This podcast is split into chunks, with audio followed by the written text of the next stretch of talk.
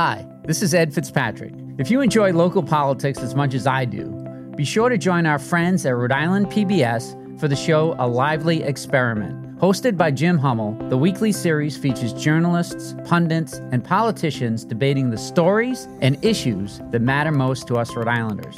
Tune in to A Lively Experiment and be part of the conversation. Fridays at 7 p.m. on Rhode Island PBS and wherever you get your podcasts.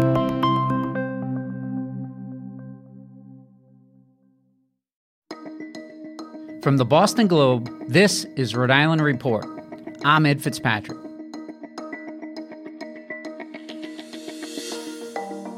Welcome back to the podcast where we bring you big conversations from our very small state. The Democratic primary for Rhode Island governor is less than six months away. Between now and then, we'll be interviewing all of the major candidates here in Rhode Island Report. Today, we're talking to Democratic candidate Dr. Luis Daniel Munoz. We'll talk about where he stands on the major issues, why he calls his opponents performative, and how he faces a huge fundraising disadvantage. That's after this quick break.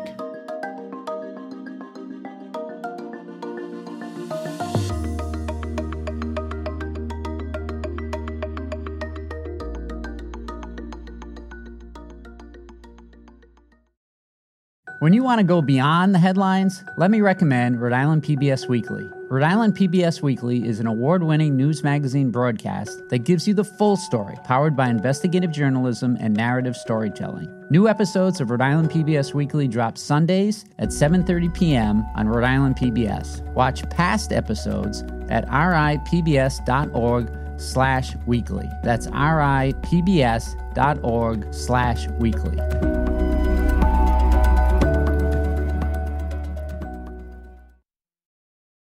All right, welcome back. I'm here with Dr. Luis Daniel Munoz. Thanks for joining me, Dr. Munoz. Thank you for the opportunity. So, to begin with, tell us why you're running for governor.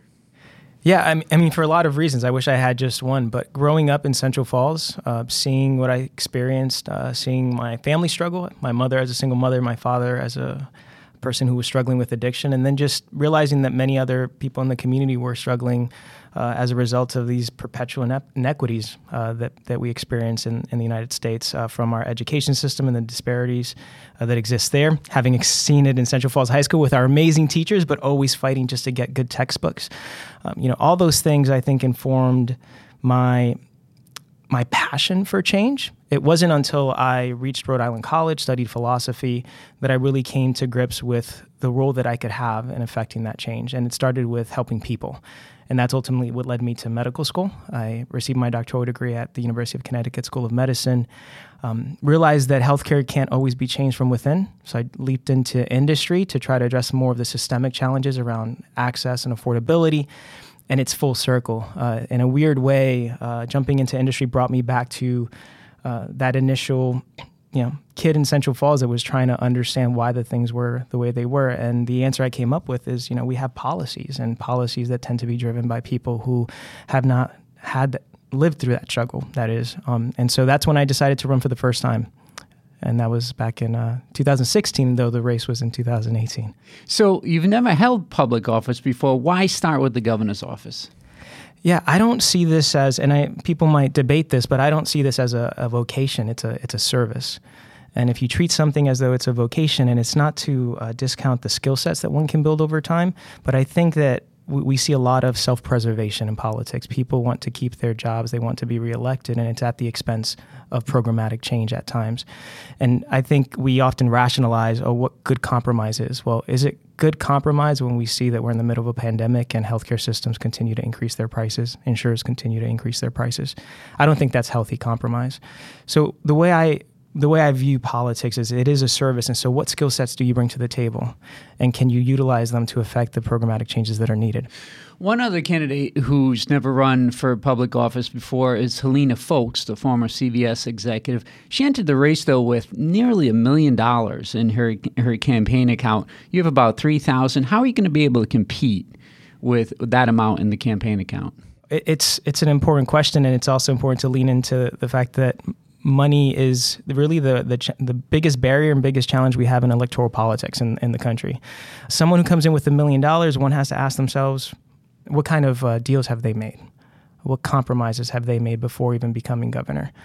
And you know, I, I have a hard time believing that that many people would get up and over the course of a couple of months donate a million dollars without assuming that something is going to work out to their benefit. So if we're going to continue to rely on who has the most money um, and and whether they should win, nothing changes. My biggest challenge ahead is getting on the debate stage. Here's what I know: there, there's going to be a criteria. It's going to uh, be set up to keep certain candidates out that haven't raised a certain number. Uh, I need to raise that number. I'm confident that I will reach that number once it's shared, and I'll be on the debate stage, and I'll let Rhode Islanders decide. Governor McKee has announced that he'll run for a four-year term. What's your argument for replacing him? Yeah, so I, you know, I've I've had an opportunity to serve on the state's equity council. I've seen how this administration moves, how it thinks about issues around not just equality but equity. And I feel like it is disconnected. We have so many issues to address through a lens of equity. The administration that has proven that it does not understand it should not be the administration managing $1.1 billion in ARPA funds that are an opportunity for us to truly transform our infrastructure and the programs that are serving marginalized and working families. Give me an example there, though. Where, how has the McKee administration come up short in terms of equity and equality? Yeah, well, I mean, the vaccine rollout was was one clear one. So in general, like I had my criticism for the previous administration when McKee came in. I waited. I paid attention. I thought that he would respond to the call for vaccine equity. In other words, having clinics that were directed towards historically marginalized communities that were not being vaccinated in high enough numbers. He didn't. And this was March 25th, I believe, that we had the press conference. The Boston Globe covered uh, that press conference when myself and other community leaders called the administration out on not doing enough. And what was interesting is, what I believe a leader would have done at that point is respond by providing not just the infrastructure, but the dollars, the human resources necessary to get the job done. I remember that. You were up on the State House steps with Pastor Jenkins and others, and you were calling for vaccine events in uh, urban areas. Did, didn't they respond by doing some something at the at the dunk and, and some of didn't they have some follow up events? Yeah, so they called it a vaccine uh, driven, uh, equity driven vaccination clinic. Right, right. That was the framing. I want to lift up the National Guard here and say that it, it, was amazing to collaborate with the National Guard. The National Guard stood beside community leaders. It was the community leaders, non paid, people from the community that were running organizations, over 100, that came together, picked up the phone, support like walked people through the registration process. We had clinics even at the uh, Cambodian temple on Hanover Street where uh, 155 people were registered right there we were given char- uh, bus buses, charter buses. We actually ran the routes. we managed the schedule for the buses. We put in all the work because we cared. Over 5,000 people were vaccinated because they chose to. But we thought that we were setting up a template for the administration to continue to use that template, that community driven, more than equity, because equity begins there, right, locally, community driven approach, and they did not. They would not even print papers for us because they did not, quote, have the budget to mm. print papers. And you on the Equity Council, did the administration listen to what the members were saying? Reacting and listening are two different things, in my opinion. Did they react to what we were saying if we said it loud enough and publicly? Yes, the administration reacted. Uh, did it listen? No, because the moment that we set a template, a model that works, uh, they just didn't implement it, despite our calls for that model to continue to be implemented. And if you look at a chart for the amount of vaccines that were provided to individuals that fall within those racialized categories. The peak on that chart is within those two weekends that we were operating.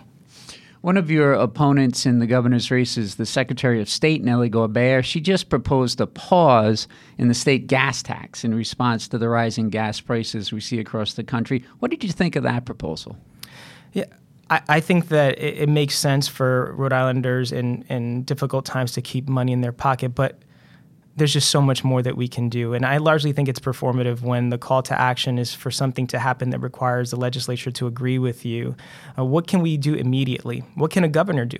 I believe that we can have uh, tax exemptions for tangible property taxes in working with municipalities. And there's a creative way of doing that to support the micro businesses. I believe that we can expand our supplemental wage program and allocate ARPA dollars to including other professions beyond um, childcare professionals uh, to receive supplements on their wages to again support not just the minimum wage earners that should have a livable wage, but also the, the local economies that, for the most part, soon enough, we're going to face the next economic recession and they're going to need the, the help. So, why not propose that? Is that is that in any way impeding our ability to garner certain donors? Maybe. I'll also say there's another opponent that um, you know slept in a tent for a day and assumes that for doing that that they have done enough to address the issue of homelessness and the housing crisis. many of the things being done, my concern is that they're very performative because the bold actions that are needed can be stated with a number of dollars going to a specific area in a certain way. So what I mean by that is, do we want the money to go to homelessness? Then set up a categorical fund. And, and Matt Brown and Senator Cynthia Mendes were sleeping outside the, the State House in tents to raise awareness about the homelessness crisis. And they afterwards took credit for pressuring the McKee administration to create more emergency shelter beds. Do you disagree? Do you think it was strictly per- performative? When it comes to the housing crisis, the lot in Providence, uh, where we had plenty of homeless people that were setting up their tents to sleep, you know, who who was standing with them? You know, we we've had a progressive journalists there calling out the issue. Uh, Senator Tiara Mack, I was there trying our best to figure out what is a safe solution. How can we utilize resources to get people off of the street? What we saw was everyone looking away right up to the point where that lot was bulldozed down, where all the tents were, were, were thrown away. On the other hand, uh, we look at uh, rent relief program. Who was calling out issues with the rent relief program? Representative Leonela Felix. And I was helping with community driven rent relief clinics to help people apply because Rhode Island Housing was not doing its job in releasing those funds. The McKee administration eventually reacted. But my point is that my opponent, who slept in a tent, was not there. And so, who is really willing to risk it all for Rhode Islanders and to improve, like I said, the infrastructure? Yeah, I remember uh, seeing you down there. There was a homeless encampment in the in the West End, and at the time, you said that based on the data, there's no reason the city and state can't solve the challenge of homelessness in Rhode Island. So, what more would you do as governor to address that crisis? Yeah, I'm a be- big believer in mixed housing. Uh, so when we talk about affordable housing, we should also think about low income and public housing. I think that the way you break this culture that's been built out of over time of people looking down on one another is by bringing them together and providing some layer of unity. Uh, so mixed housing is one solution. The type of housing, yes, it should be environmentally friendly. Yes, we need to deal with local zoning laws. I think we need to incentivize. It. I don't know why we have to incentivize, but we do. in the Rhode Island, it shows that cities and towns don't necessarily want to move equally on issues around affordable housing, housing let alone low income housing. We also have to acknowledge that, you know, warm houses and shelters can be different in terms of their policies. People that are seeking a, a, a warm house in Westerly may not find too many beds. So where are they going? Are they moving inward towards Providence or outward towards Connecticut? And that's a problem in of itself. These things are by design. Do we have enough beds for people to stay near their support systems? Too often we don't talk about support systems. Even someone homeless has a support system. When there was a, an expectation that the individuals in the encampment would just go to Warwick, it made no sense. Many of them were plugged into mental health services here in Providence. Another big crisis facing the state is climate change. What, what's one concrete step you would take as governor to address it? We need to think creatively about how we, yes, expand solar, but not at the expense of trees. Um, and so, yes, we can innovate around infrastructure and how we're building out solar, whether it's rooftop solars or pillars on top of water reservoirs with, with solar. Uh, expanding wind is something that I think needs to be a community state discussion. You know, how we can do that responsibly, how we can consider the concerns that people have expressed around the building that out. Uh, I think that we also need to um, understand that there's a short-term sacrifice that the entire country seems to be making where if you want to reach carbon you know net carbon zero emissions you can let's build out let's expand our you know fossil fuel infrastructure temporarily. But you know who suffers? Uh, the kids that live near the port of providence. You know we see asthma rates um, associated with higher concentration of air pollutants.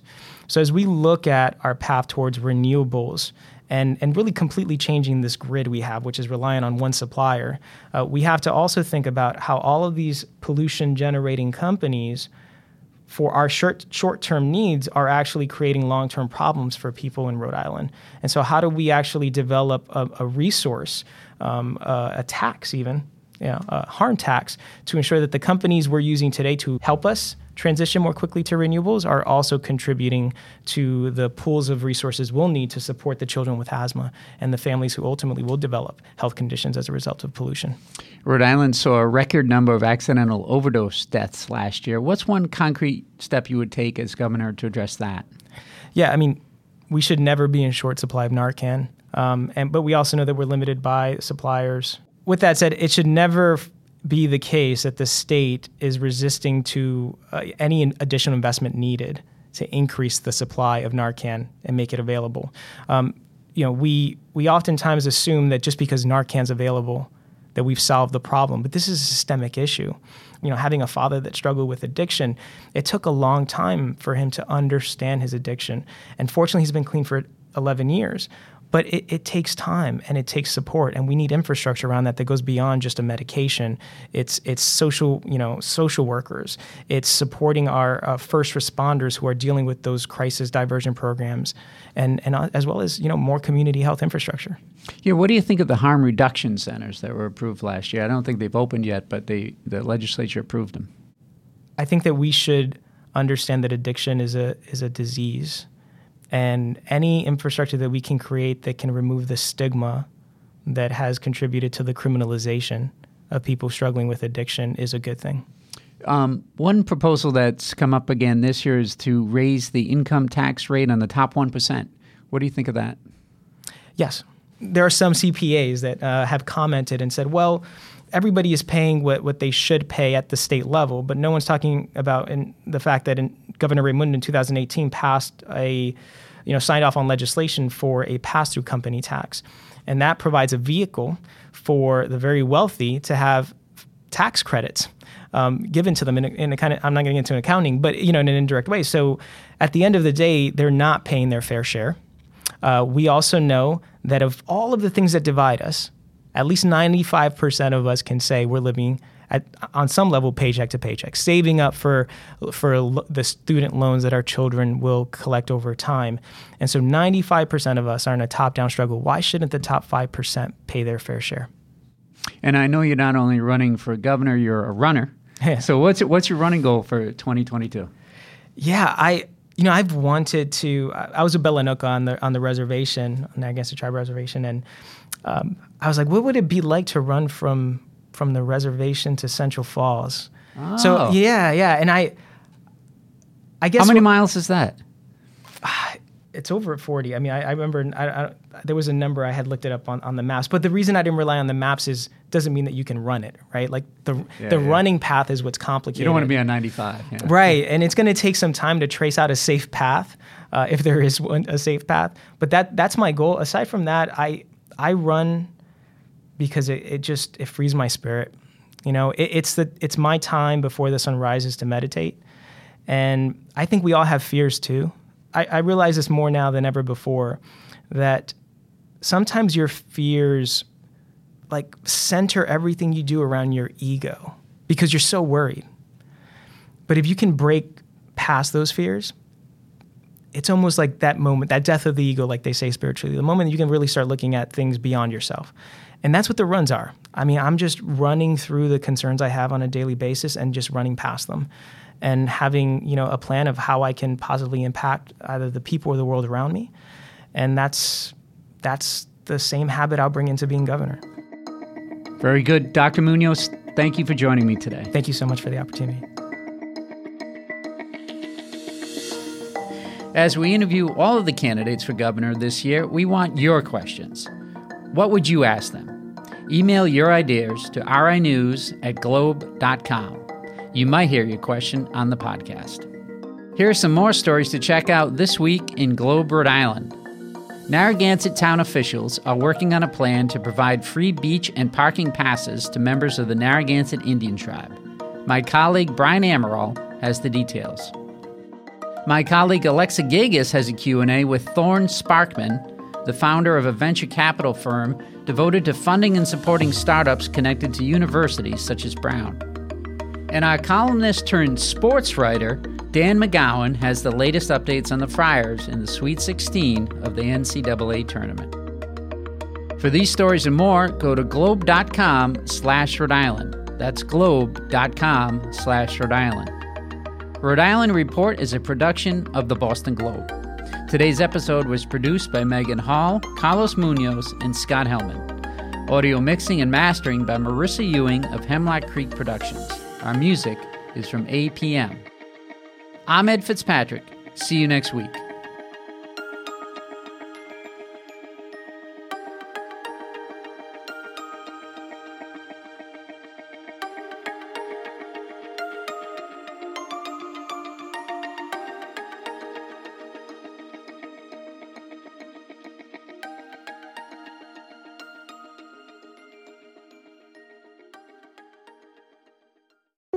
Looking to binge watch all your favorite PBS shows? You need Rhode Island PBS Passport, Masterpiece, Antiques Roadshow, Rhode Island PBS Weekly, and many more. Watch them all anytime and from any streaming device. Learn more about this member benefit at ripbs.org slash passport. That's ripbs.org slash passport.